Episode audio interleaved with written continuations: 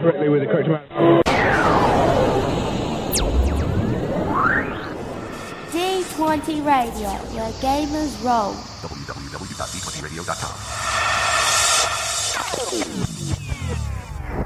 Thought for the day, let salvation be your reward, and death be your craft.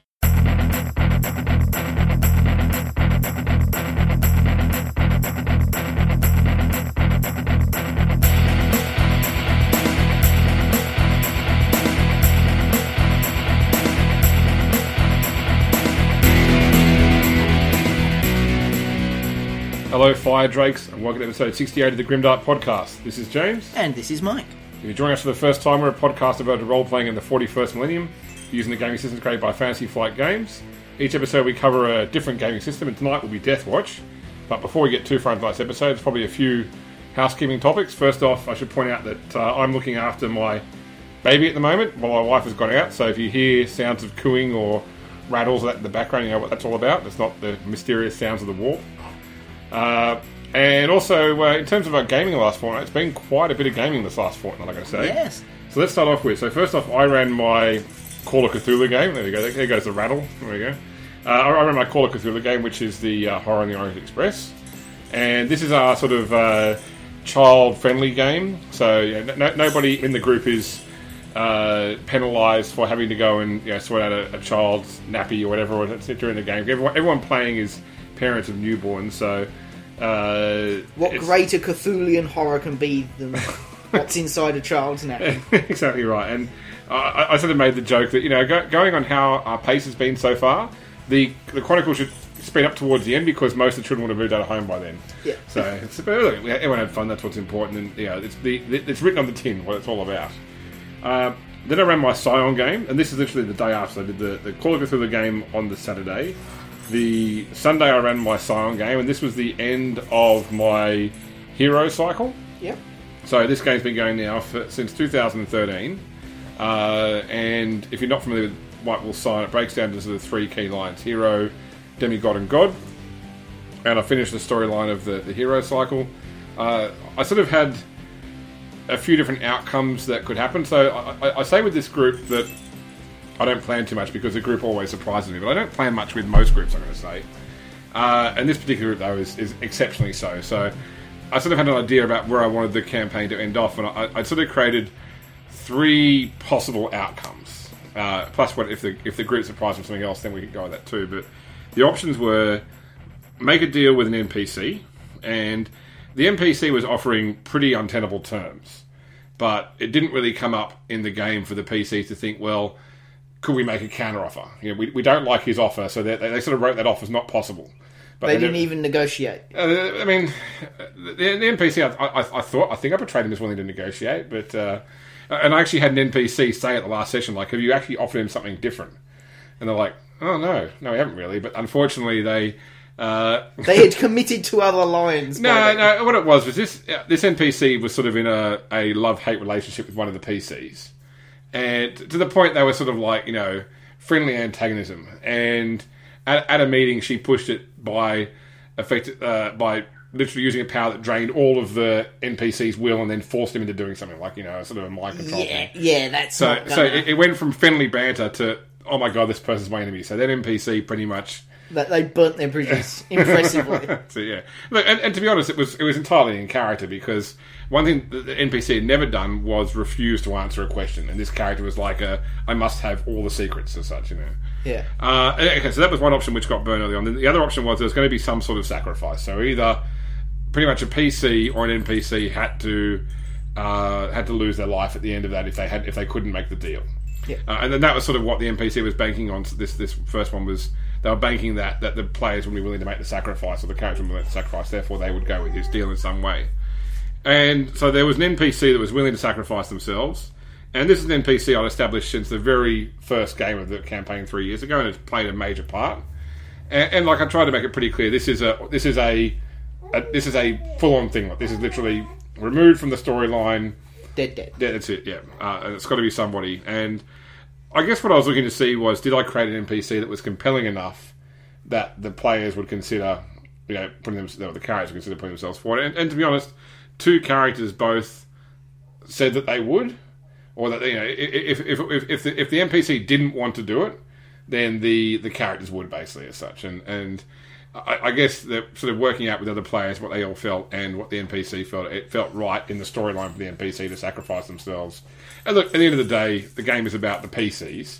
So the fact that they all now survived to go on to the next arc is, you know, also I, I A- guess a positive. a positive for the story as well. But I mean, and, but what it was was a, I think I think an important scene. You know, it was it was a, it was an important thing for me as a GM to see that the players bonded enough with the character that it was a, a big deal for them to lose this NPC as part of the, the scene. So it's always nice to sort of end that part of a chronicle on a high point, and then sort of go into. The, so I'm, I'm sort of planning it quite a different game going into the next cycle as well, which will start sometime next month. So Yeah.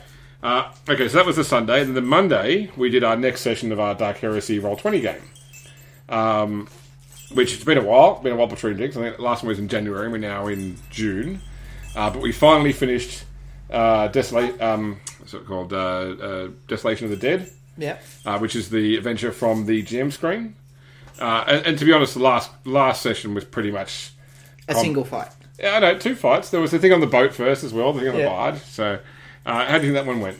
Uh, I thought it went pretty well, actually. Yeah. Yeah. I, I- I discovered a new tool. So we mentioned before on the show, um, Tabletop Audio is a good site where you can sort of get a sort of audio tracks. They've now got like a soundboard program as well, which is Tabletop Audio Broadcast, where you can literally pick certain individual music elements or sound elements and put Was them that the together. one which kept kept breaking down? It did keep breaking down. Yeah, it does say it's in beta. Yeah. Um, but it like it was quite good. I mean, do if you get a chance, if you check out either the audio on the website, which I'll talk about in a moment as well, uh, or the YouTube video, and just get the audio in the background, see what you think about the the mixing, how it goes with the Yeah. various sound effects, that sort of stuff. Like early on, I was able to make sort of the monster that was getting closer raw, but then that sort of stopped working partway through as well. But yeah, certainly tabletop audio broadcast is is pretty cool as well. Uh, and then finally, Friday night, we did the final session of our Black Crusade game Yes. uh, which ran really, really short.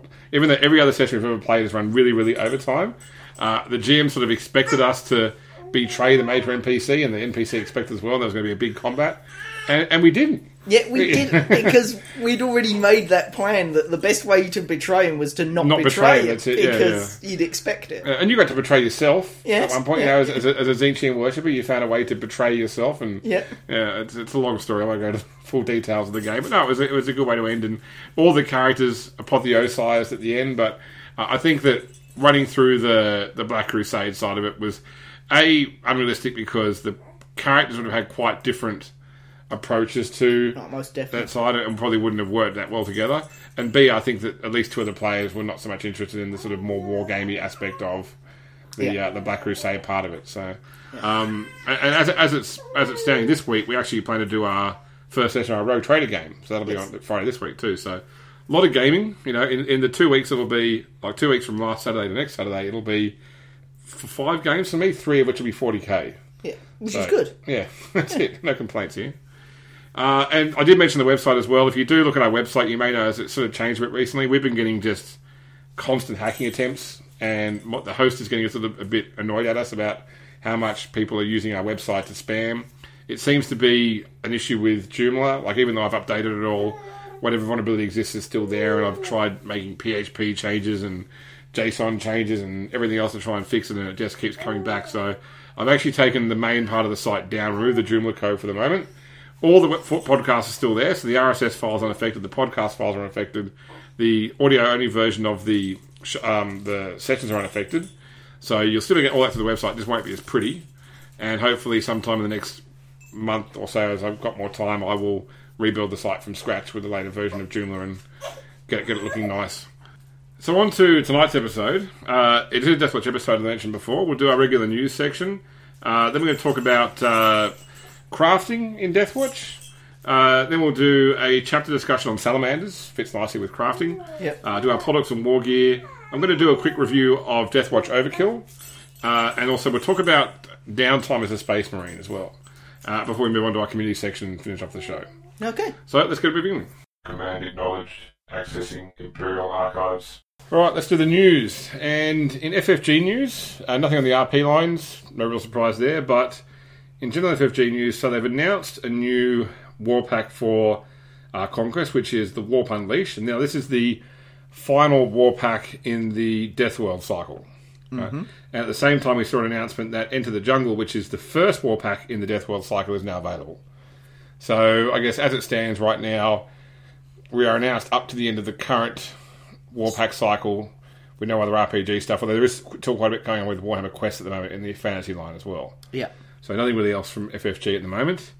Uh, on the Games Workshop side, I noticed uh, that in the last fortnight, Games Workshop attended the Licensing Expo in Las Vegas, which apparently is an extremely expensive expo, and you know only really sort of high grade companies go to look at what they can license. Um, they had a number of properties they're looking for licensees for, uh, including like some really old properties. Like remember Dark Future, the sort of the, the racing, The, the, the, the Car, Car Wars, Wars that's not yeah. Car Wars? Yeah, Yes. it. Yeah, yeah. They, they were looking for like licensing opportunities for Dark Future. Wow. You know, Man of War. Um, you know, all these sort of properties. And according to the sign I saw on the booth, I didn't go. Those are the pictures I saw on other sites. They're looking for opportunities in video games, entertainment, apparel, collectibles, publishing, and toys. Wow. Yeah, so all the Warhammer lines are mentioned as well, obviously, and uh, although they don't, they don't mention it by like Dark Heresy or Rogue Trader, they just mention it as like Warhammer 40k, Warhammer Fantasy, Yeah. that sort of stuff. You know, even stuff like um, Fury of Dracula, that sort of stuff, which is a board game that's recently FFG redid as well. So Yeah. yeah, um, so I'm interested what they, what they. I mean, as you mentioned before, actually there's a YouTube video I will link to in the show notes as well that someone sent to me that's all about their new licensing strategy, and literally they're going to their shareholders and saying, "This is how we're going to make money now." Is by letting you know, charging people to use our properties and Yeah. promote it far and wide. So Well, the more people that use the properties, the more people that play a 40k video game Yeah. and then go, I might. They walk past the Games Workshop store, they say, ah, I know that from video games, I'll go in and have a look. yeah, It's just advertising in a different way. yeah. Well, I mean, Eisenhorn um, Xenos was supposed to come out. Uh, you know, so Eisenhorn uh, Hereticus, or which, whichever the first Eisenhorn was, was supposed to come out on PC last month, end of May, on Steam. Uh, but they've delayed it now till August. That's what I'm, I'm sort of keen to see because they wanted it to be available on all platforms at once. 'cause It's going to be also iOS and, and Google Play as well. So and maybe Okay. maybe console. I'm not sure, but yeah, that's what I'm, I'm interested. in. Also, Inquisitor Inquisitor um, Martyr is the other release of the game I'm looking forward to in Yeah, that yeah, line. In Battlefleet Gothic, the Space Marines are here. Oh, that's true. Yes, Yeah, I- I they've that. announced the Yep. release of Tau. Yep. So if you if you're an early adopter, you get Space Marines, I believe. If You, if you got Space Marines for free. The early adoption end period's gone now. It Okay. passed a couple of days ago. Okay, So yeah. now you have to actually pay for Space Marines. Yeah, and a nice little cinematic they used to release it as well. It Yeah. sort of shows all. Although Space Marines, from my recollection of Battlefleet Gothic, really have two Two ships. two ships. Yeah, strike cruisers and Hunter, Hunter class frigates, Yeah. and that's it, isn't it? That's what it really No, is. it was. um No, it would be three of them because there were Hunter class frigates, there were Yeah. strike cruisers, and there were battle barges. Okay, And the battle barges, they're th- their big one. okay, or maybe, maybe maybe it's a Hunter class strike cruiser or something. Then and the battle Yeah. barge is the big one. That's that's the one that sort of got the weird sh- front with the with the um like the docking bay at the very front. Yes. yeah, that's it. Okay, that's the battle barge. Yeah. All right. Um, on to Eternal Crusade news. Uh, this has been a major update to the live server, which includes two new maps. Uh, plus, I've now made Eldar live for all players. So, not just as the founders now, anyone can get in and actually start playing with the Eldar faction and try out on up to two new maps. So, you get to sort of have the invasion. No one knows what they're doing. Yeah. Um, that's it for the news. So, let's get into the main part of the show. Okay. Knowledge is power. Hide it well.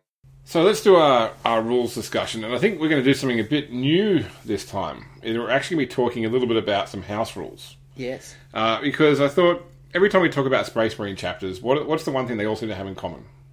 They're excellent at crafting. That's it. That's it. And yet, crafting is something which is, especially in Deathwatch, um, quite, I guess, neglected.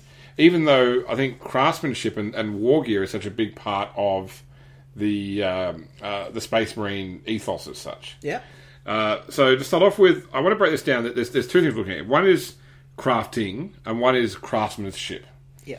Okay, and craftsmanship is actually defined in Rules and Deathwatch. It's on page 147 and 165 of the core book. Uh, now, if you've played the other systems like uh, Rogue Trader, Death, sorry, Black Crusade, or whatever, you're familiar with the fact that you've got poor, common, good, and best quality. Yeah. Now, this doesn't really apply to Marines because Marines pretty much get best quality as standard. Yeah, they, they don't get given cast off gear. Uh, everything, everything they get is you know put together by expert artisans and such.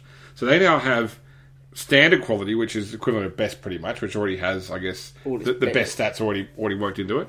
Uh, then there is exceptional, and then there is master crafted. So, in the, for example, with, with weapons, if it's exceptional, it adds plus one damage. Uh, if it's a ranged weapon, it gets the reliable trait. There's no other benefit if it already has that, by the way. Um, and if it's melee, you get plus five weapon skill when wielding it.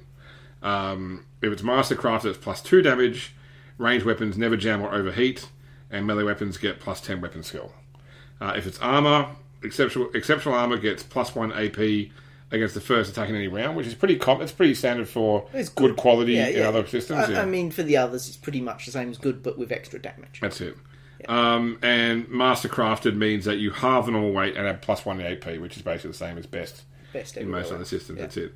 Um, but I mean, that's really when it comes to what's available to you in the core book and any of the books, really for um, uh, for Deathwatch. That's almost the limit of what you've actually got as far as crafting or craftsmanship goes. Uh, so now I want to talk about our own takes on how would you would do crafting because I've certainly had times in the game where, in all the sort of games, systems, players have got the trade skill, and they want to use that to either you know improve something or build something from scratch. Yeah. So let's talk off sort of first off about upgrading items. And I guess one consideration here is the fact that, and I read this on a discussion topic on the FFG forums, was to talk about what gear does a Space Marine actually own. And I guess if you're looking at canon, really not much.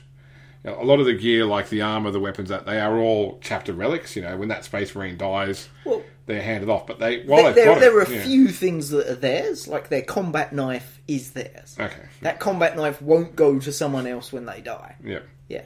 It's just that it's not particularly useful. When you've got power swords and power fists and all that sort of thing, a, a combat knife's a bit eh. That's it.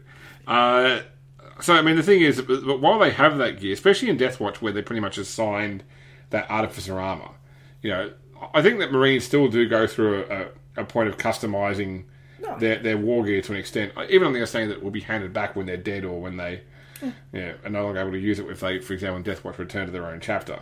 So you know, every bit of armor has has a story. I, I liken this to the fact that I ha- we have a friend of ours who is a, a lawyer, and he recently uh, purchased rooms for his practice in the building next door to the federal law courts in Australia. Yeah. Uh, now that, this is very expensive. It cost him more than his house to buy an office-sized room, you know, to practice out of. Uh, but on the inside of the door of that room, there was a, a plaque on the on the door, and that plaque had the names of every single lawyer who had used that room, who had subsequently gone on to become a judge. And that was what he, that's what he's hoping for in the future, you know. So, like, the, everybody has left their mark on this room, you know. Like the, all the books that adorn the shelves, he didn't put them there; they all came with, With the, the room, that sort of stuff. You know, it's it's it's like it's the war gear of this lawyer as such, and, I, and I guess it likens to how how Space Marines work, especially in like the Death Watch, where their posting here is a transient matter as well. They come and they go. Um, so let's say you're a GM running a Death Watch game, and your players become aware of the fact there is exceptional and master crafted as options, and they have a piece of equipment that they are very much attached to, and they say to you, "I want to try and improve this." Uh, let's let's just go first off just on the on the, the rules in the main book. So I'm, I'm going to ignore a couple of the talents here for a second that appear in later books. But how would you administer that as a GM?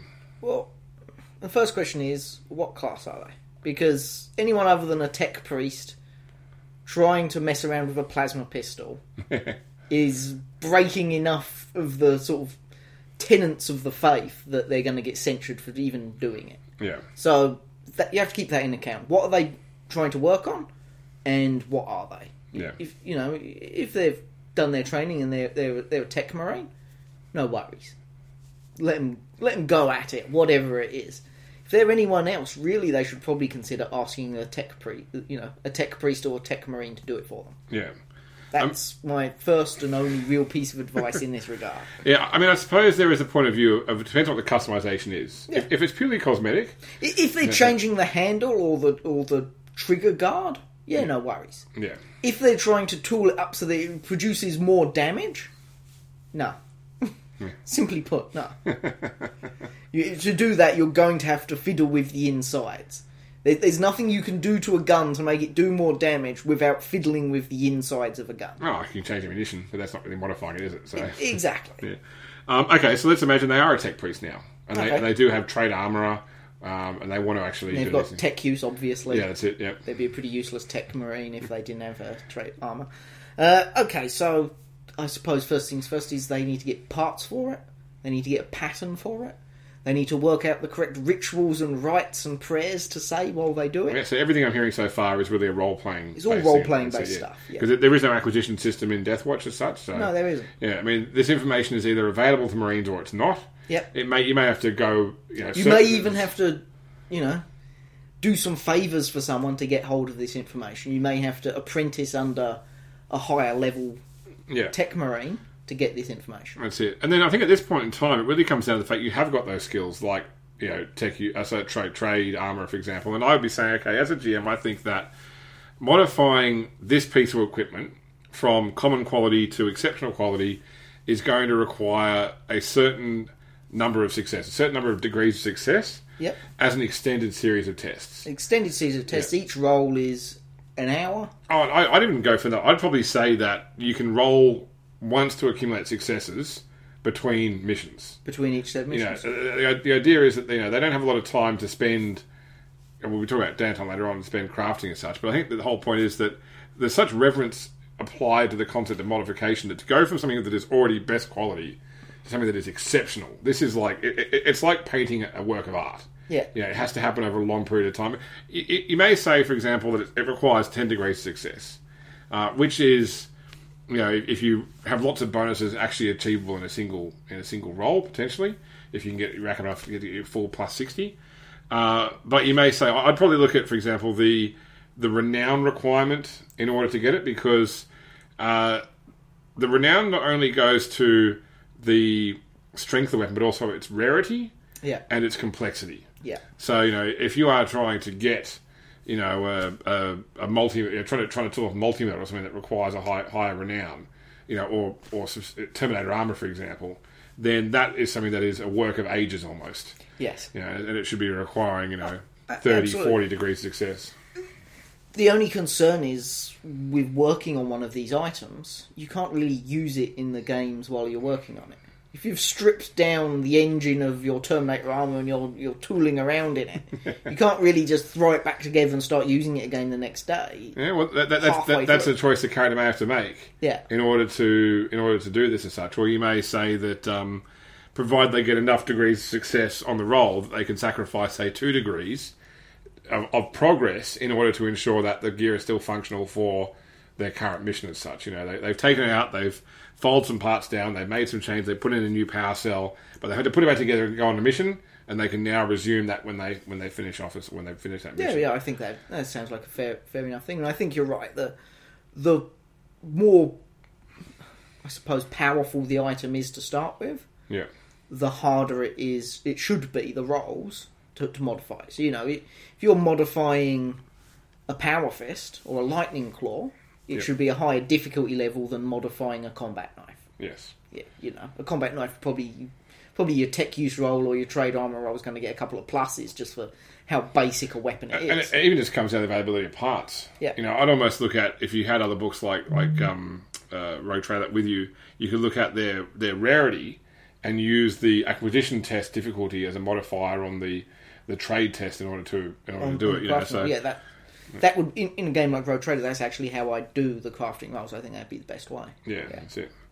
Um, okay, what about a player that says, "Look, what I want doesn't exist. I want to build it fresh." That, that, that I think is a, a different story. That's and, and there's a few reasons for that. Starting off with, there are reasons that are in in canon as such.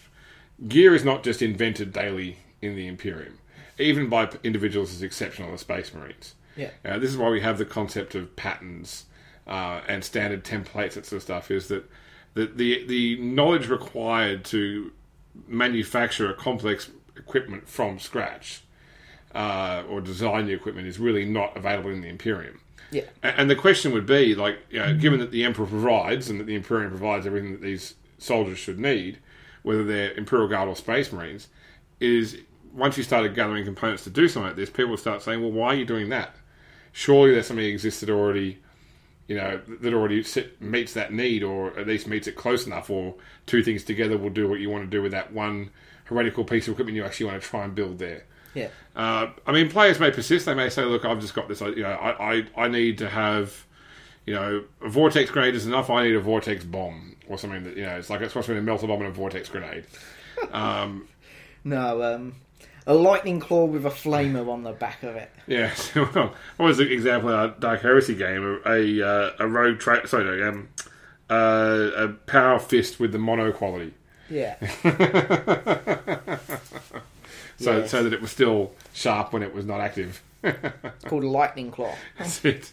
Uh, anyway, uh, I guess that it comes down to really GM control here to say, look, if you want to do that, okay, it's going to have these stats, and the GM's got to sort of decide what they think is fair, and the complexity to build it is going to be this, and it should be high. Should be very. It should be very high. It should be, you know, sort of getting towards the nigh impossible, like the minus 60 base to Oh, yeah. literally invent something new from scratch. Uh, another thing to keep in mind with modifying gear or building gear is relics as well. Yeah. I don't think you should ever let a player try and modify a relic. What about if you give players a relic which is no longer functional and they want to restore it to function? Try and restore it to function. Um, I mean, you're going to be looking at some pretty arduous tests, but I think that's worthy of, of several game sessions. Yeah. They may have to go look for for Death Watch missions that meet the requirements they need. Oh, have you got any Death Watch missions on a Forge World? Maybe. That's it. Uh, okay, well, there's a couple of talents here that they've added in that I think are worth noting when it comes to gear. First one is signature war gear, and this is from the main book. This implies that your character has a piece of war gear that is literally theirs, something that is associated with them directly that they own or that they are they now hold on to, which is their assigned gear. And and I guess if a player went to me and said, "Look, I really want to build something from scratch. You know, I want to have my own bolter, whatever that I have, you know, lovingly restored from a wreck I found that was from a, you know, from a fallen brother once that you know Yeah. sung out to me, whatever reason. I'd say, okay, I'm happy for you to do that, but take signature war gear. And the reason it's your war gear is because you have restored that. You have, you know, raised the level that's required. You know, and if you have enough renown, like you, with the normal signature war gear trait, you could take it as a more powerful variant as well. yeah. Uh, the other option is the Artificer talent. Uh, and this talent is introduced in First Founding. It's actually in the Salamanders chapter as well.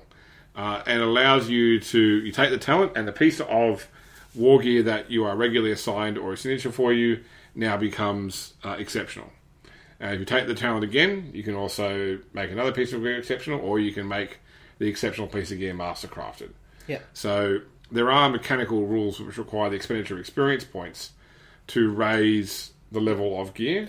And I'd say that they bypass the need to make all the difficult rolls and, Exactly and right, jump yeah. through all the other hoops. But keep in mind that that means if they are doing it themselves with difficult rolls and jumping through hoops, they're essentially bypassing spending experience. That's it, yeah. And if you did it as like an elite advance, because it only really appears in the Salamanders uh, purchasing chart, then you know you say you're charging like a thousand XP for a rank. You know that's two thousand XP to get a piece of gear to master crafted. So that's a that's a big chunk Yeah. to, to bypass with roles. It would need to be across multiple sessions. Yeah. you know, like lots of sessions definitely to get something master crafted. Um, I mean, really, that, that, that's. I, I, I know a lot of players that say that these skills exist. I should be able to do something with it. It happened a lot during our Rogue Trader game. Um, we had a person, we had one player that was exceptionally skilled at crafting and re- really wanted to be able to improve their armor, improve the group's weapons, you know, build stuff from scratch. And it, it is, I think, an important part. Once again, for Marines where war gear is so significant. Yeah. Just look back to the scene in Ultramarines where one of the Marines sits there carving, you know, die heretic into every one of his bolts before it uh, gets fed into his into his bolter as such. You know, it's, it's a the reverence of war gear is a big part of their pseudo religion, basically. Yeah. Um, and I think being able to modify gear, especially as a tech priest, um, or as a as a chapter like the Salamanders, which reveres the concept of the forge and the, and the development of Or technology, Iron Hands. or Iron Hands, definitely, or It's- Blood Angels. but, or, yeah, okay. Come on, Salamanders has got to be the most. Yeah. The most. Uh, like, Okay, Iron Hands maybe you modifying vehicles. I don't know. Like And cybernetics, yeah. Cybernetics, that's true. Yeah. And Blood Angels if they're making it look pretty but not really changing anything about it. That's right, yeah. It's all the aesthetic side of it. Yeah, they're, they're the ones who are going to put Die Heretic into their bolter.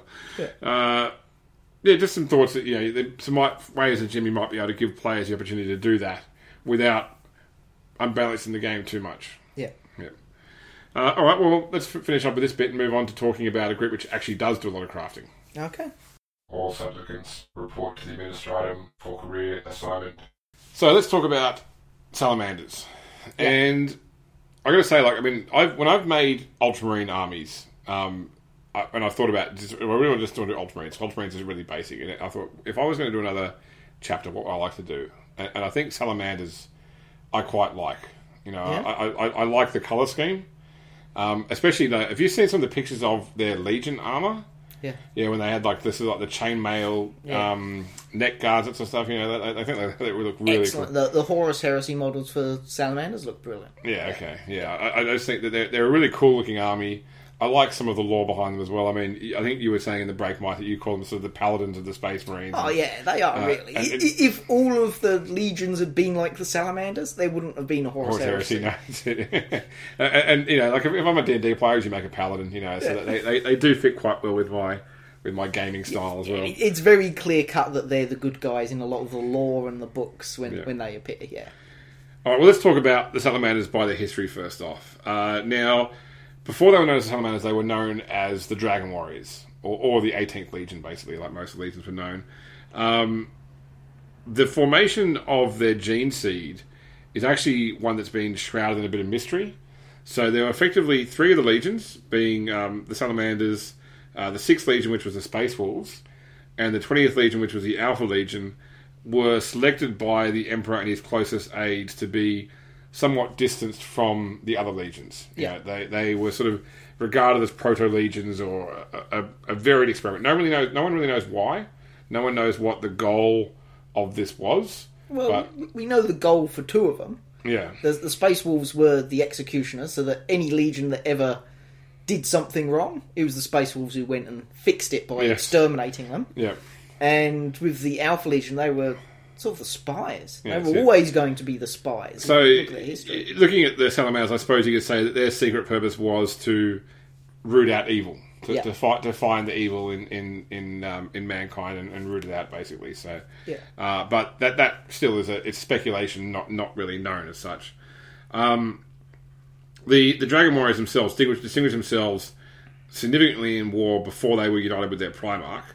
Um, most notably of which was they, they participated in the assault at the Tempest Galleries during the Unification Wars, where their numbers were basically absolutely wiped out, down from 26,000 to only 1,000 remaining Legionnaires.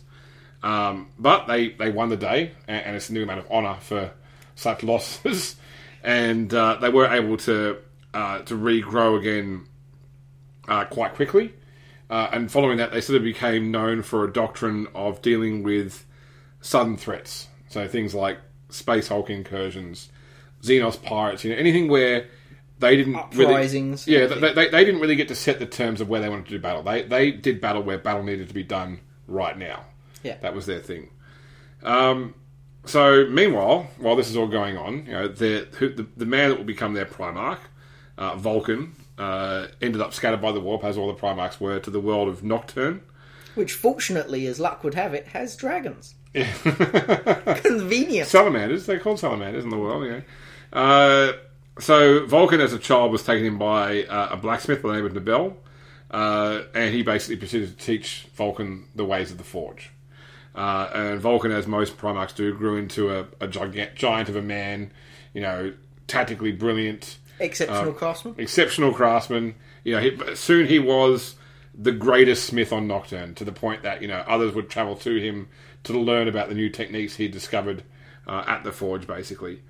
Um, but the world itself, Nocturne, was subject to regular Dark Eldar raids uh, to the point that the entire populace pretty much had like you know a, a raid system where the moment they knew the Dark Eldar were coming, everyone would go to bolt holes and hide. You know, caves, under houses. You know, everyone knew to sort of get away from the Dark Eldar. And the first time the Dark Eldar attacked while Vulcan was on the world, he basically refused to to hide. You know, he stood in the middle of town with his two hammers and decided to take on the, the Dark Eldar on his own. And his example basically inspired the other people of that particular city. And so they also came out and fought the Dark Eldar. And for the first time ever, the Dark Eldar raid was repulsed by, by Vulcan and the, and the people that decided to stand beside him. And in order to celebrate this, the, the people of Nocturne decided to put together a celebration and, along with competitions and games. And it was at this point that a I'm going to use inverted commas here. You can't really see on the radio, but it's a pale stranger of outlandish appearance uh, arrived on Nocturne and basically boasted that he could best anybody in any challenge. Uh, now, at the end of the day, the, the the the people of Nocturne didn't believe that anybody could beat Vulcan in anything. You know, whether it was strength or you know, crafting or endurance and stuff. But uh, a, a wager was formed between Vulcan and the Stranger that whoever won the contest after eight days, the loser would basically swear fealty to them and serve them uh, indefinitely as such.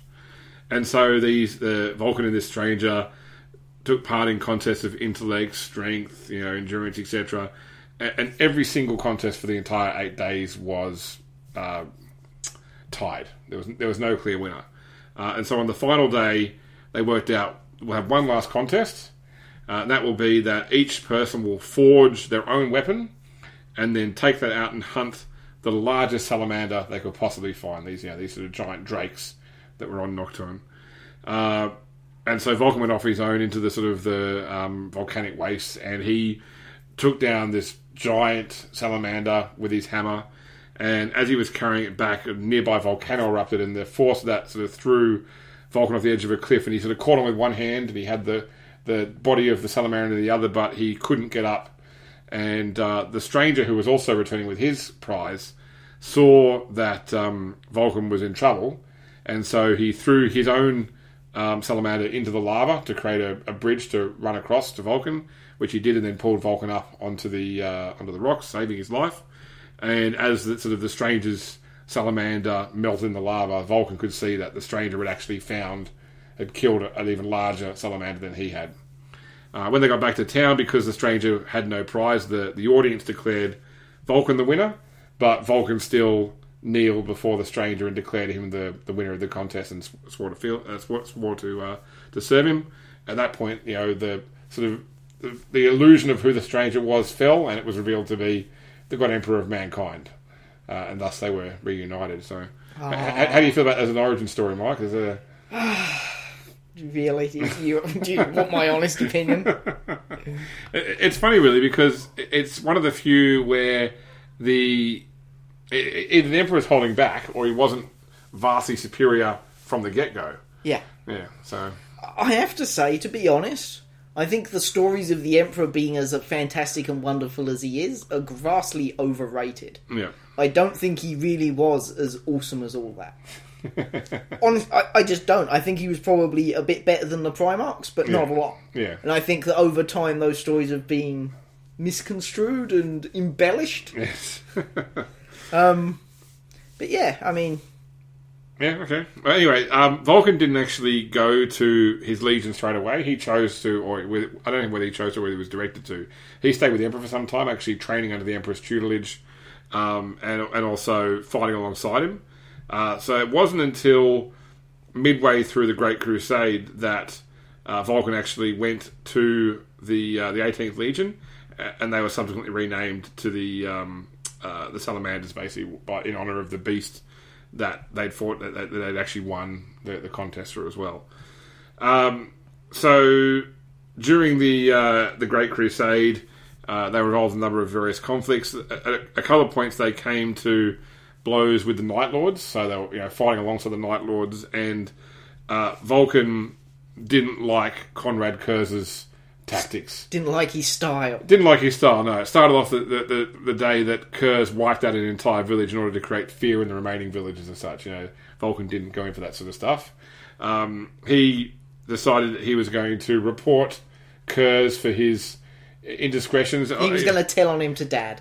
Uh, no, no, no. To, Yes. to Horus, to Horus. He wasn't going there. He was going to Horus with the story. Yeah. Um, in fact, actually, uh, there was even a thing where he witnessed Curze killing a Xenos child and felt that was that was uh, too harsh, despite the fact it was a, a, a Xeno, basically. Anyway, so he went to Horus, and at this point, Vulcan could already sense there was something dark happening in Horus, um, and he wasn't going to get satisfaction about Curze. And you know, ready for his first meeting with with Horus, he'd actually crafted a you know master crafted hammer known as the Dawnbringer that he planned to give to Horus as a gift. Uh, but when he saw the, Hor- the darkness in Horus's soul, he decided to To keep it. keep it for himself. Yeah, he didn't. He decided not to give it to Horus. Um, so once the Hor- once the heresy started, Vulcan was present uh, during the Isstvan Five drop site massacre. Um, so he survived the initial nuclear bombardment because he's one of these weird characters in 40k that is just functionally immortal. Know, literally nothing at all can kill him. It- it- even the most severe injury, he will regenerate from, including nuclear bombardment Yes.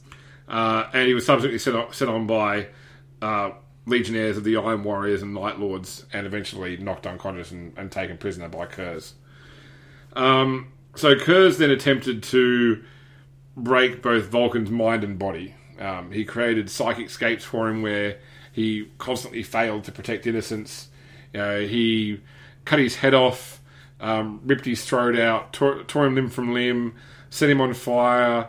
I think some of the more extreme things were like he, he pushed him into the um, the exhaust of a ship, like a, of, a, of, a, of a void ship's rockets as such, you know, uh, and, and everything he did, he uh, he regenerated He from. came back yeah. from, yeah. That's right. Um, which annoyed Curze no end. Uh, and I think the final thing he did was Curze teleported him to the upper atmosphere of Macragge, so he'd burn up in re-entry, falling to the surface of Macragge. And um, which it doesn't seem that much worse than being in a, in the rockets of a, of a void ship. I don't know, but Doesn't seem much worse than getting hit by a nuclear weapon, but there you go. true. Um, Or getting your head cut off. That's right.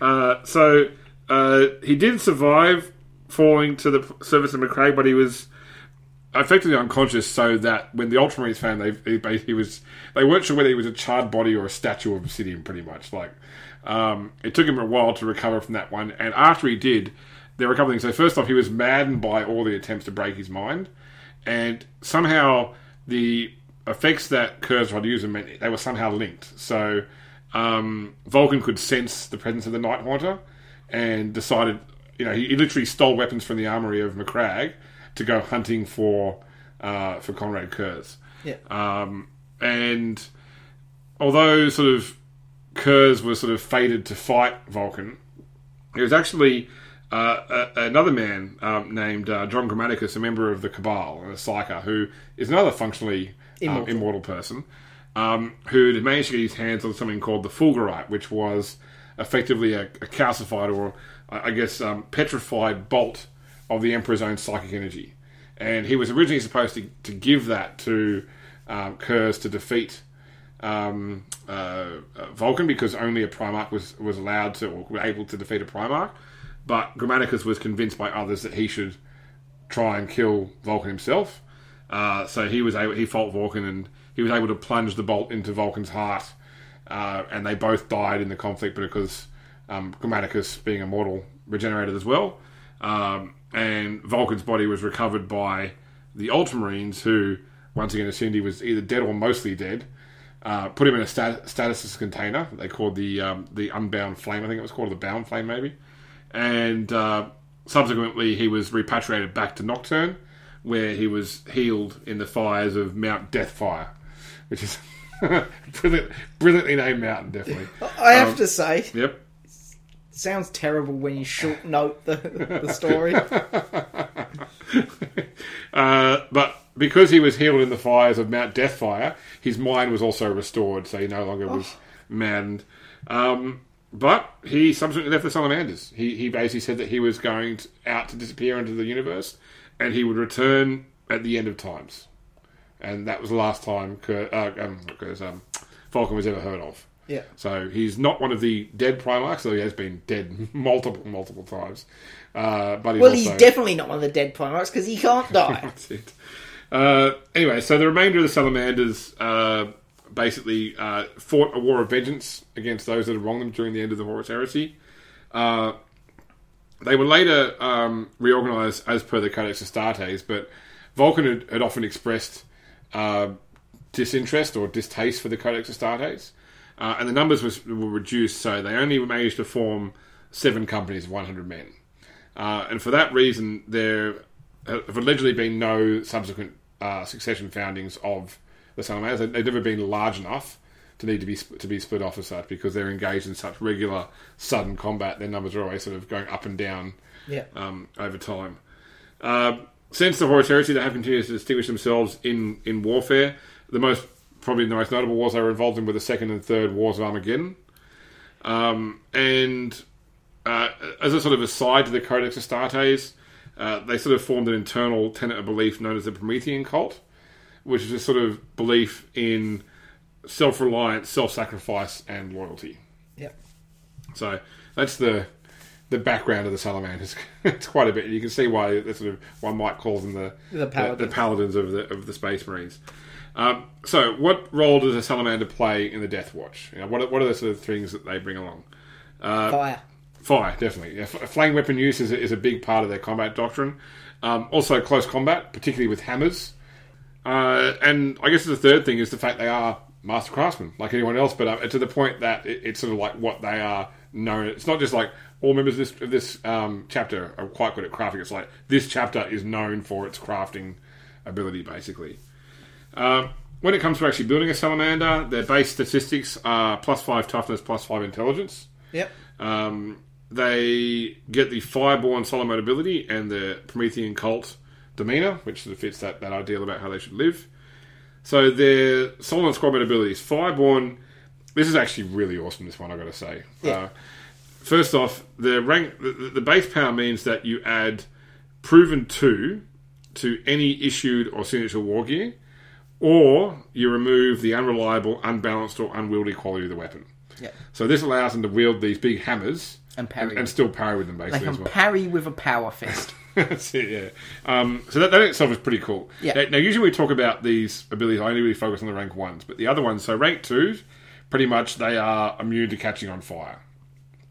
Uh, and the rank three one was, um, oh, whenever they deal fire damage, it becomes 2d10, not 1d10. yeah. So this is a pretty cool solo ability, i got to say. Yeah. Um, all right, then you've got their squad attack, which is called Into the Fires of Battle, uh, which means that whenever you activate it, all so the character and all squad mates in support in um, support range can make an immediate half move followed by two standard attacks, and as it gets to high levels, you can also make two burst attacks as well.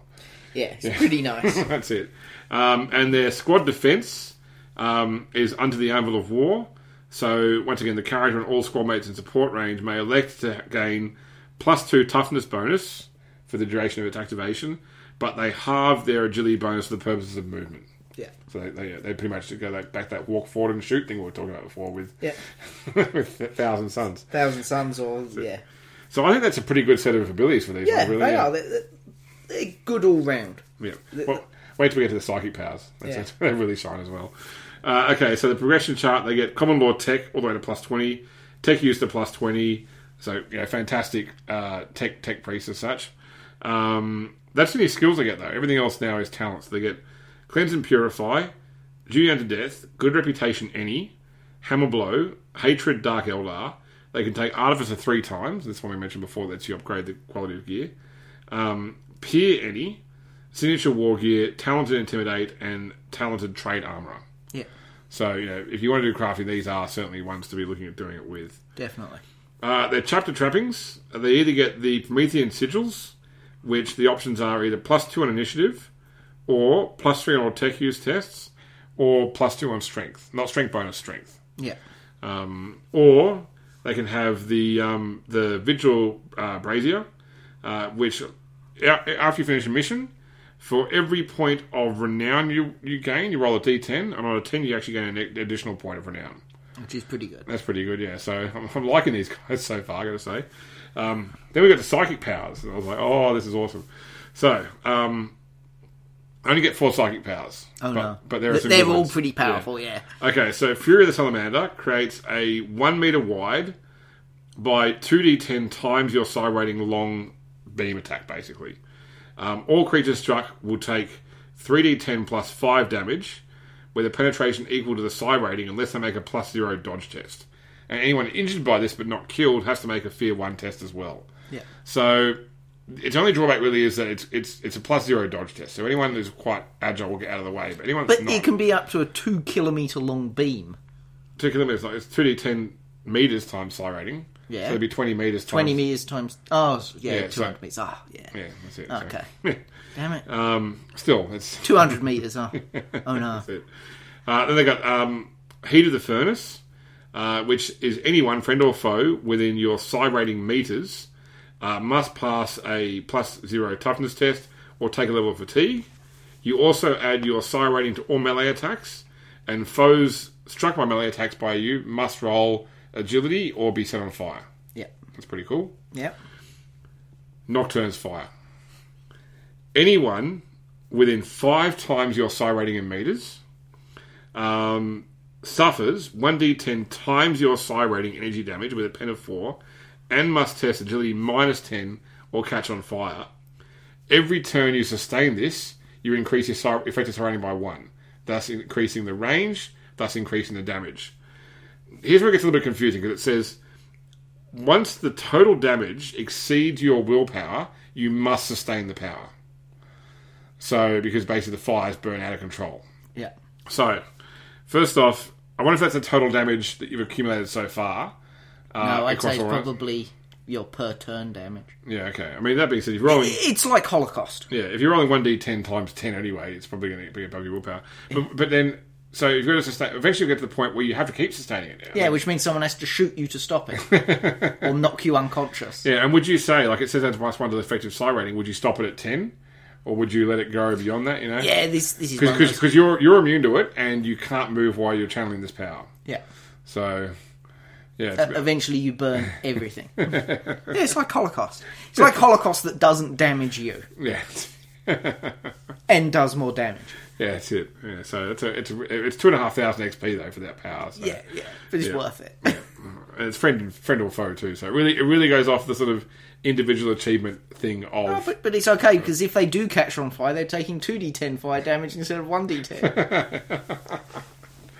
Uh, okay, and last one is Vulcan's Anvil. Uh, where you activate it, you gain a force field with a strength equal to five times your psi rating and no overload. which is pretty damn good as well. Yeah. Uh, now, the Primarch's Curse is called Unyielding. This one is, yeah, it's, it's a mixed bag. So, at rank one, um, you must make a plus 10 willpower test anytime you want to change your mind. I can see this becoming an argument point between a player and a GM. Like, what's changing my mind? You know, does it have to be like, ah, I um, you know, I, I, I was going to have eggs for breakfast, but now I'm having bacon instead. Do I have to make a willpower test for that, or is it like literally decisions that matter? Um, 'cause I- I'd hate to sit there as a GM saying, "Oh no, I got to make a test that. I got to make a test that for just really piddly stuff that's not important to the game." Yeah. Yeah.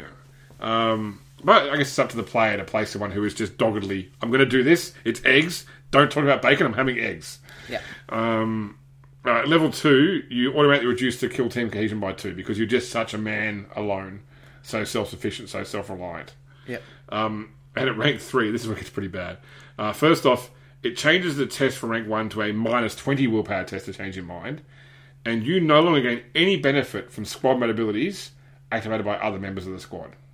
Still, yeah, that's pretty harsh. Yeah. Yeah, given that like some of the other ones from other chapters are like you must role play your character this way. This is Yeah, but you've got to look at all the other things they get are a lot more powerful than that. So true. the, flaws have to balance out against the, yeah, the advantages. That's it. Um, now there are no alternate specialities designed specifically for salamanders in the books. Um, I would suggest maybe you consider substituting um, first company veteran as uh, a- like a, for a fire drake basically because fire drakes are a, you know that's basically what the terminators of the salamanders are known as and Yeah. um, probably an alternate form. You could sort of just rename it, but otherwise there's not one existing. And successive chapters, once again, because it's, it's rumored they never had any, um, there are none in the books. There are sort of stories that indicate that the, the Storm Giants and the Black Dragons have a very similar combat doctrine to the Salamanders. They may secretly be of that chapter's line as such, but that's not confirmed at all. So, Yeah. um, I guess there's some final tips on how to play a salamander. I'd say um, think about the tenets of the Promethean cult. You know, it's all about um, I, I, I should be able to um, not only sustain myself and you know rely on myself and be a single person, but also be loyal to those around me. Yeah. You know, it's an important thing to for that sort of individual achievement side.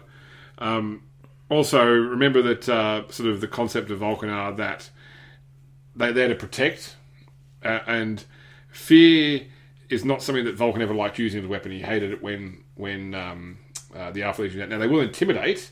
You know, at the end of the day, their obsidian skin and flaming eyes is enough to stop most wars and such. But they are they're not there to create terror. Yeah. They're, they're, they're there to cow opponents into submission, basically. Uh, and finally, I guess as a, as a, um, a, a chapter based on the Forge, you know, try to create something lasting.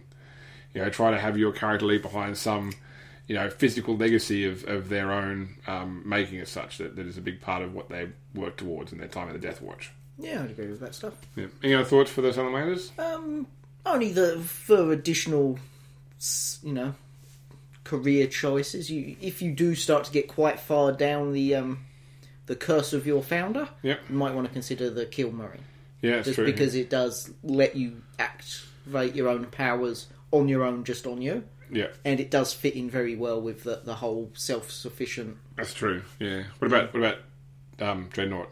Yeah. Oh yeah, that, they could probably make a pretty good dreadnought. That's it, yeah, with a multi melta and Heavy flamer and power fist. that's it. Okay, let's keep going. Attention, loyal servants of the Imperium. Stand by to receive orders. Right, a plot hook. Here's what I've got for you, Mike. Um, the kill team has recently been sent on a mission to recover a mighty artifact of the Astartes, a weapon forged by a great artificer of legend. The item was recovered, however, in the process, the kill team learned that some aspect of the weapon's history was incorrect. Perhaps it was crafted by another, or perhaps profane practices or materials were used in its construction. What lengths will the kill team go to in order to expose the truth or disprove the evidence they presented with? So here we're like we're talking about crafting. So I thought that you know, given how much emphasis is placed on war gear and its history, um, what does it mean for Marines to actually find out there's been some mistake there? You know, what if, what if potentially you know a, a great master crafter of the chapter, or someone who's now long dead but is revered, is found to have used techniques that are prescribed by the Imperium, you know, or you know, what if there was proof that they actually never created it in the first place? And you know, is there some onus upon the, the kill team to try and find the evidence of who did and make sure that reverence is paid where reverence is due?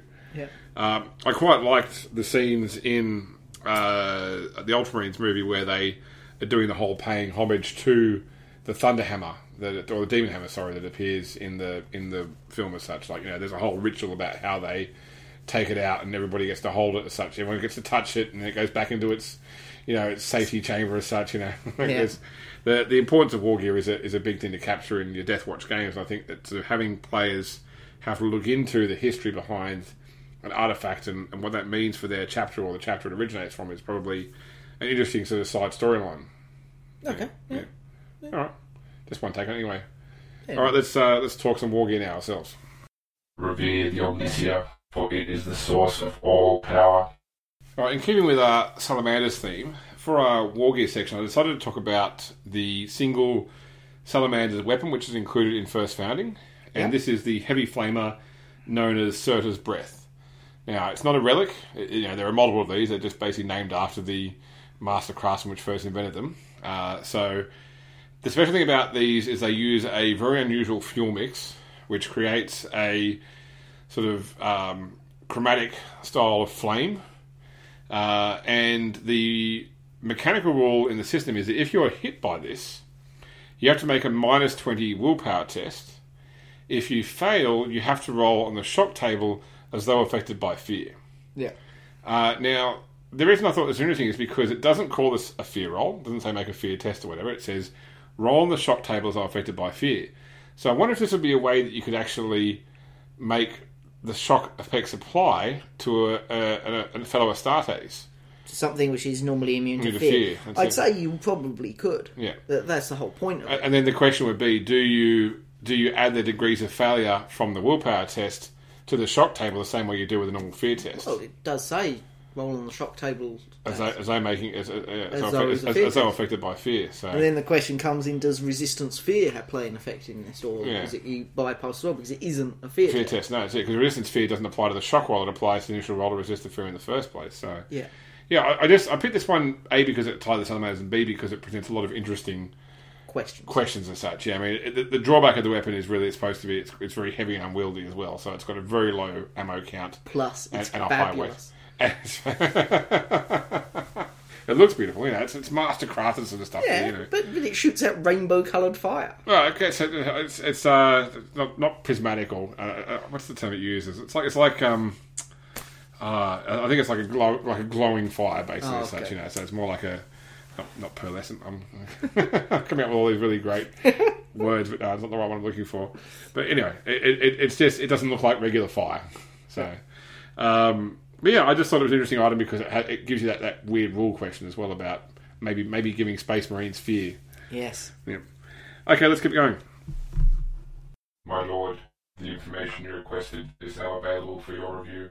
Okay, so in order to do preparation for today's review, uh, because I don't currently own a copy of Death Watch Overkill, I went down to my local games workshop where they had a copy on the board on the on the table there during work hours, so it was you know bereft of school children and that sort of thing. And I said, you know, attention clerk, please run me through a sample game of yonder board game so I can look at it and uh, review it for my podcast. Yeah. And so he ran me through a couple of turns of uh, of Deathwatch Overkill, so I can give you my take on the game now. Someone who's actually had a had a play of it first off.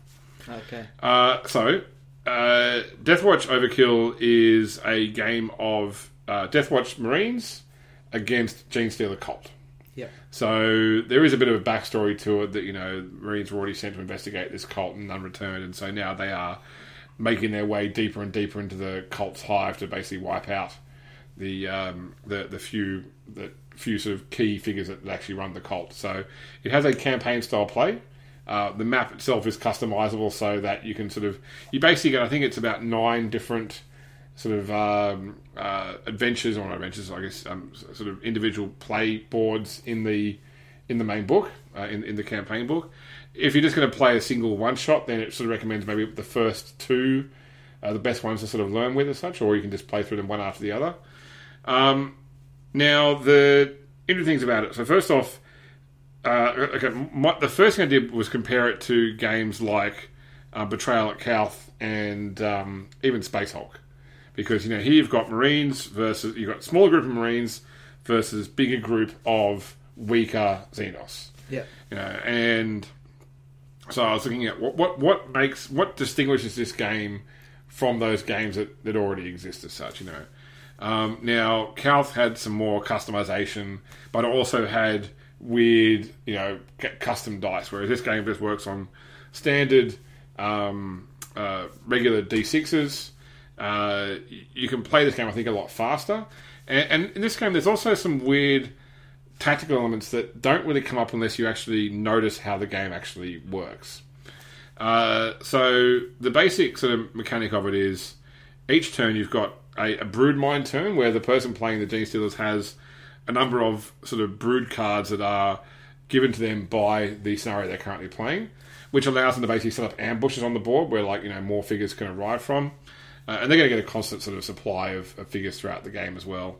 Uh, they get to play those first, then uh, the uh, the Marines move, then the the uh, the Gene Stealers move, then the Marines attack, then the Gene Stealers attack, then the Marines attack again.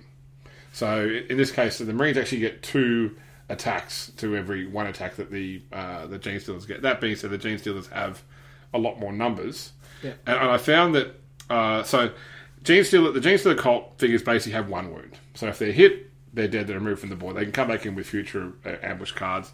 The only cards that actually have more than one wound are the Deathwatch Marines and the the Gene Stealer sort of lords, the the um, the mag- magazine sort of stuff, yeah. Uh, and they basically have two wounds because they have the basic card that represents the figure, and when it gets wounded, you turn it over.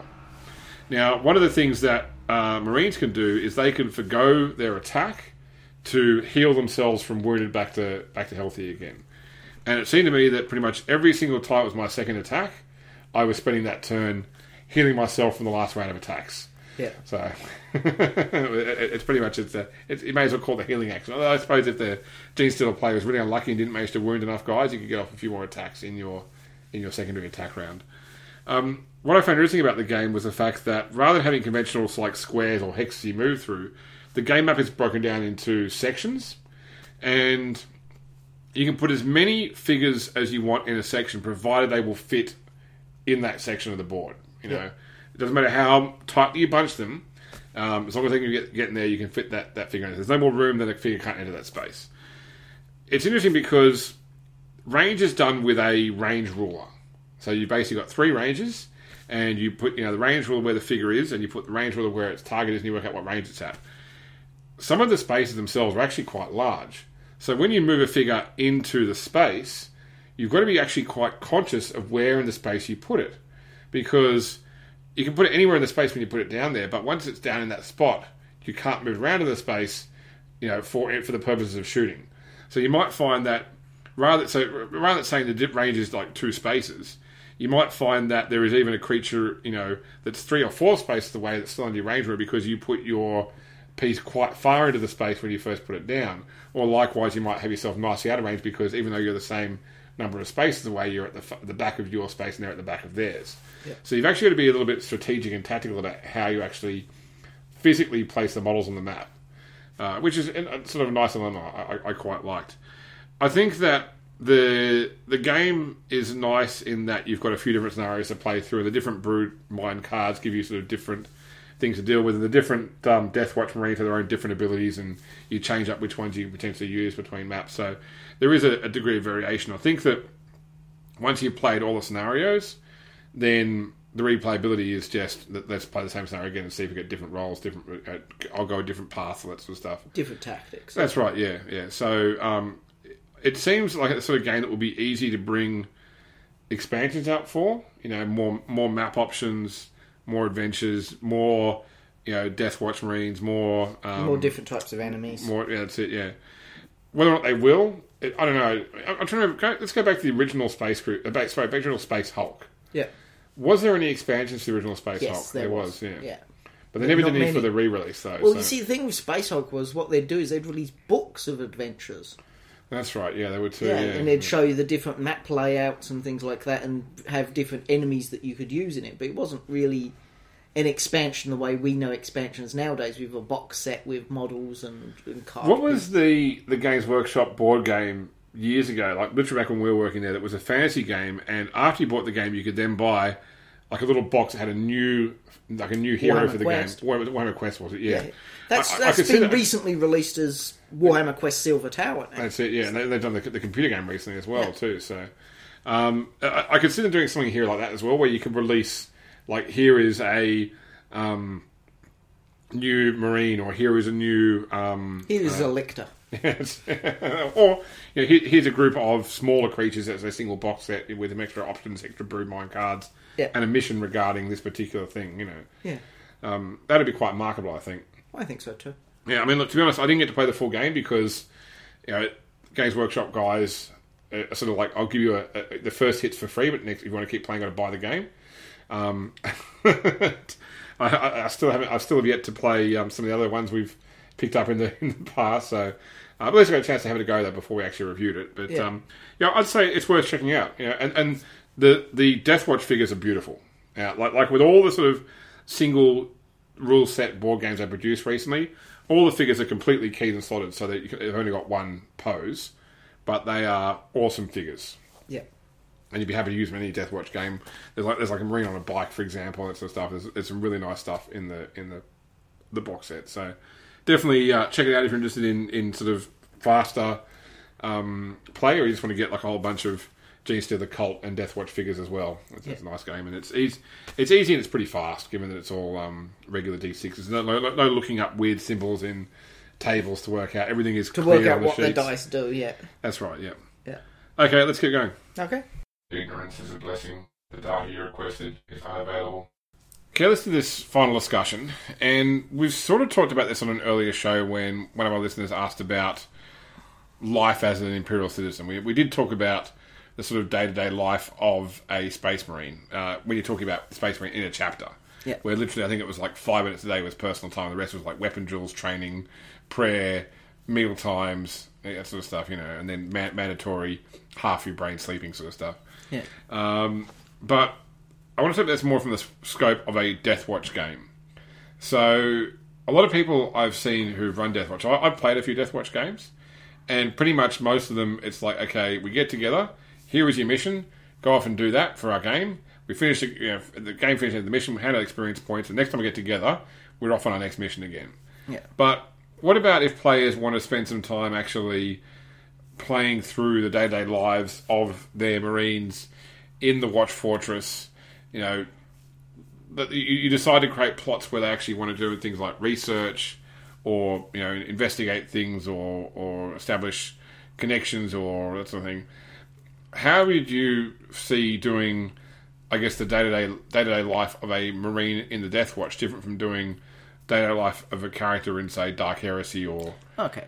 I, I think one of the first things you have to think about is what chapters are the Marines from. yeah A Space Wolf is going to spend his downtime in a very different way from a you know really puritanical Ultramarine.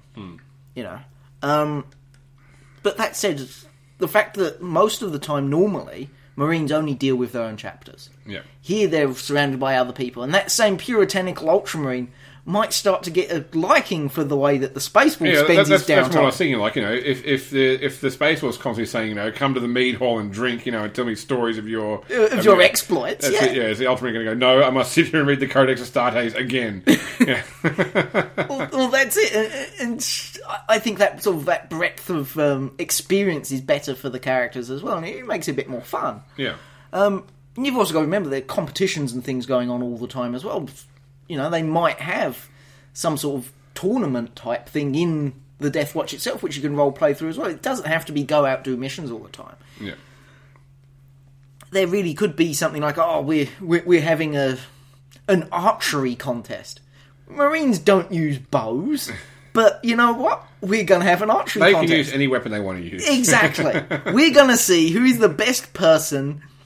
We're going to send you outside, just outside the, the, the fortress. You're going to get the equipment. You're going to make your own bow. You're going to come back here and you're going to shoot some apples off of people's heads. I, guess that there is an onus upon the GM to basically come up with storyline which is tied to the Watch Fortress. Yeah.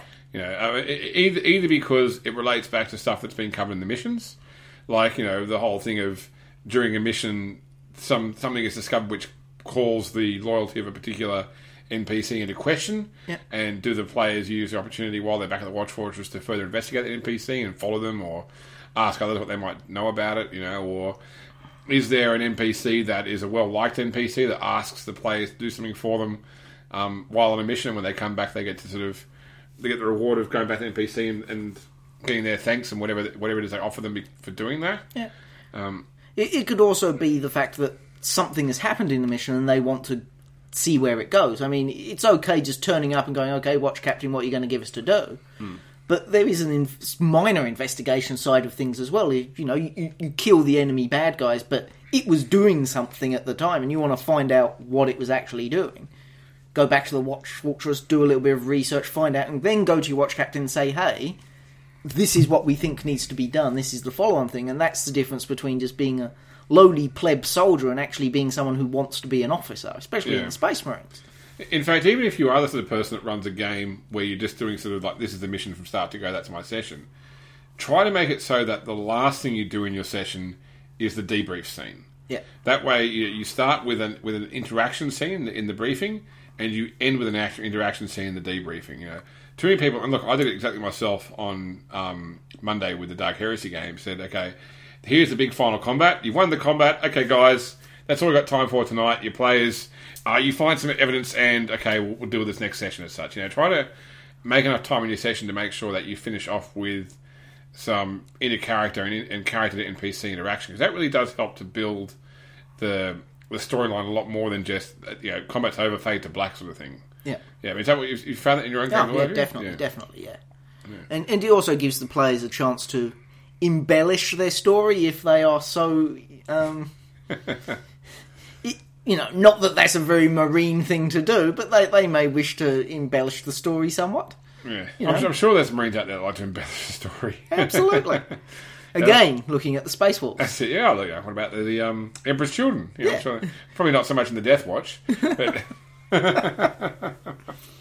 uh, I mean, there it is a different style of character to your other characters, but I think it's important that you will get some character development by sort of seeing and playing out what it is that they will actually do. Well, well, that's it. I mean, at the end of the day, they they are still people. They're yes, genetically engineered, psycho indoctrinated, and and heavily brainwashed, but they are still people, and they do still have you know needs Yeah. and things that they want to do, Yeah. and hobbies maybe. And this thing is that they do form bonds of friendship. yeah, Yeah, among, especially in the Death Watch. I mean, the Death Watch is such an unusual circumstance for them because they're so used to being with a group of people who all have the same manner of thinking because of that psychodoctrination. yeah, And now they are in a group where there are different styles and different ways of life and you know, different beliefs about what works well or not. You know, they, I mean, even just play fighting. I mean, if, if your group's you know sort of combat obsessed, then let them do some trials against each other as such with practice weapons as such. practice weapons. Wrestling, wrestling practice. They can get their grappling on. No one grapples in RPGs. it's a it's a recipe for disaster. It's a recipe for spending the next ten minutes looking back and forth through the pages of the book, trying to figure out what happens next. Before someone says, "You know what? I forget. I'll just punch them instead." so, just no wrestling. Just stick with punching and No, no, wrestling. Have a wrestling match. Everyone will know the grappling rules by the end of the wrestling match. Yeah, I just can't imagine a marine tapping out. I just they'd be like locked in an eternal grapple, never able to actually separate and get on with their mission now because no one wants to lose, no one wants to tap out. Yeah, yeah. That's right. They know no fear. You know, it's- Go to a pinning situation then. that's true. Yeah. Score enough successes to pin the opponent. yeah. Uh, so I mean, this is the thing is that, that, that you can have these sort of fun scenes and, and play this out by by going to, and, and, it, and it does create. You go from being an armored, you know, one-dimensional killing machine to a uh, a character that is interesting to sort of think. What are they going to do next? You know, Yeah. what, what, what zany adventures will they have next time we return to base? And, you, and your players will look forward to the mission downtime as well if you can actually create some interesting stuff that happens there. Yeah. You know, certainly with it as a GM, start by adding plot to the middle of it, but you'll actually find that players once once they've seen plot in the the downtime stuff, they'll want to keep doing more downtime stuff, even just to sort of explore their characters a bit more as well. Yeah. Yeah, don't don't don't if you're going to work, just do it mission by mission. It's just just some advice on our part anyway that we're unqualified to give, but well anyway. So I think we're qualified to get. right. okay, let's move on to closing out the show. All astropaths to the choir chamber. Message incoming. So normally, it's part of the show, we normally talk about any sort of feedback or comments that we've received. No new um, reviews this time, but if you do enjoy the show, please remember to leave a review for us on iTunes. We did have one comment though on Facebook, and this came from Hugh. Uh, he first off pointed out an error in our last show. See, we do make some errors sometimes, Mike, where I mentioned that the Soul Reaver in the book, The Soul Reaver, is defined as a Xenos ship, but although the picture shows it's being Eldar, it's not clear. And you need to point out it does actually specify it is a Void Stalker class Eldar Quasar ship, uh, and uh, can actually you know, share other Eldar parts as well if you're doing modifications to it. If you somehow manage to keep it beyond the scope of the adventure, which is not what's intended, but No, I probably wouldn't want to. exactly. Um, he also asked a question about Soul Reaver, uh, asking whether we think that you could use uh, the Dark Kin supplement and Soul Reaver of the book in order to run an all Dark Eldar game. I think you could, I don't think you could run a long campaign of it because there's no profit factor system, Yep. and really, it would be one of those games I feel that would have a very set beginning and end. Yeah, okay. So, I mean, to, I guess going back to basics, I think there's enough character variation between the initial base classes and the various advanced classes that you could create, you know, three, four, five interestingly different enough characters Yeah. in order to do it. I, guess that looking at, um, I think that's the reason I think about playing Xenos in a game is a lot of Xenos have like a, a defining point about them as such, you know. So like the the orcs are all sort of you know, you know, ha ha, ha war and that sort of stuff, and and the uh, Dark Eldar are, sort of lithe and, and pain inflicting as such. And is there a, a lot of scope for variation that you can create a group of distinct personalities? I mean, if I was going to create, if I was making a group of, so, say, say I want a con game. Um, In my con game, I want to be all 40k orcs. Um, okay, so how do I distinguish my five orcs for this con game from each other as such, other than just names? You know, I've got to try and think of personality traits, you know, skill focuses, things that they do differently. You know, so there might be a one Mek boy, you know, one sort of looter or that sort of stuff. You know, Mech one, boy, one- pain boy, weird a, a boy. snaz boy, whatever that sort of stuff. You know, or um, Yeah. uh, but uh, A grot once- herder.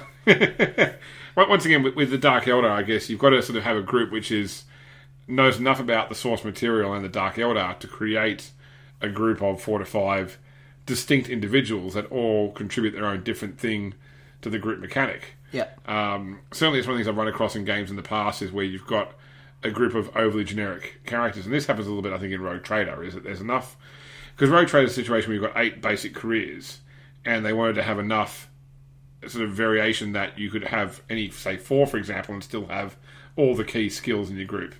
Mix that there is a lot of crossover. Yeah. Um, whereas in this one, I think that you know It would be an exceptionally large amount of crossover. yeah, that's it because you only got like a two or three base career classes to go off, which you can expand once again through the advanced careers. But still, you've got to sort of the variation will come from the difference in the way you portray the character more so than the stats that are on the page. Yeah. Uh, but I think certainly using these, using these books you can, and I would certainly agree that you could use the um, the the setting of the Soul Reaver campaign as a jumping off point for a a Dark Eldar. I think, but as you say, I think that it's with any evil game. Like I, I've run evil games before, like evil D and D, that sort of stuff, or we've done like Star Wars Imperial games and such. They, they tend to be sort of like for a good time, not for a long time. Yeah. You know, Black Crusade has a very clear end game. You know, you, you get into the okay, we we we yeah, hit apotheosis or we get turned into chaos spawn, and then we go on a Black Crusade. Um, you know, it's not just a sandbox, sandbox, sandbox, and we're done. Yeah. it's got a very clear end game in mind. I think you want to do the same thing with the Dark Eldar game because it really is. Yeah, you just it, it, If you don't have a set focus for the end point, people Yeah. get very easily distracted on just going out and doing evil things. That's it. And, and when, when your character's an evil character and you're thinking, I need to do some more character development, people tend to go, I need to be more evil. and it just becomes that it becomes like a game of who can be the most debased person in your group. Yeah. You know, uh, that- that- that's not character development. That's just like you know, being dodgy. Yeah. I don't know. It- it- I- I- so yeah, yes, you could do it, but yeah, have, have a clear like set out. We're going to play a Dark Eldar game, and our goal is we want to take over this. You know, This area, wanna become an the, the nexus in the Yeah, in, in the book as such. You know, we want to you know go through the social hierarchies to get the backing to take this over. That sort of stuff. I think that's what you want to do with a Dark Eldar game. Yeah. uh, using it this element, but yeah, certainly quite possible. Okay. Okay, so if you do want to contact us, there's many ways to do it. Our website, which is still mostly up, is www.grimdarkpodcast.com. Our Facebook page is facebook.com slash grimdarkpodcast. Our Google Plus page is plus.google.com slash plus sign grimdarkpodcast. Uh, we tweet through at grimdarkpodcast, and our email is show at grimdarkpodcast.com. Uh, the voicemail link on the website is currently down because the website is currently mostly down, as is the DriveThruRPG affiliate link. So, still buy your books and DriveThruRPG. You still support the developers anyway, just not supporting us right now. But uh, we'll get that fixed up eventually. Um, okay, next episode is number 69. Jokes I'm sure we made at some point. It is a Black Crusade episode, which means more jokes to be made. Uh, Mike was already saying we need to do slash based stuff, but I'm like, come on, man, How, how, how far in the gutter is your mind? Far enough. Yeah, that's it. Uh, I've still got to make some more notes for next episode. The only thing I've got locked in for sure is we're talking about the Night Lord Space Marine, Okay. which is a I think a very cool thing to talk about too. So, um, thank you for listening tonight. It's been a, a bit of a shorter show. Unfortunately, I have to fly overseas tomorrow once again, so I had to cut it a bit short. But uh, hopefully, you still got something from it. It's always fun doing Death Watch shows because it's sort of the system that we have the least experience with playing, um, and, and I guess the least engagement with. But uh, still enjoy doing them anyway. So Yeah. uh, hopefully you took something from it. And I certainly took from this show that next time I make a Marine Army, I'm definitely making Salamanders because they are cooler than I at first thought. Yes. All right. So we'll catch you next time. Thanks so much, and thank you, Mike. No problem. Thank you very much. This podcast is not endorsed by or affiliated with Games Workshop or Fantasy Flight Games. Warhammer 40,000, Dark Heresy, Rogue Trader, Deathwatch, Black Crusade, Only War, Eternal Crusade, and all associated properties are trademark and or copyright of Games Workshop Limited. Fantasy Flight Games is a trademark of Fantasy Flight Publishing Inc. All other materials are trademark and or copyright of their respective owners. All original content is copyright of the Grimdark Podcast. All rights are reserved by their respective owners. Our theme music comes from Mevio's Music Alley, music.mevio.com.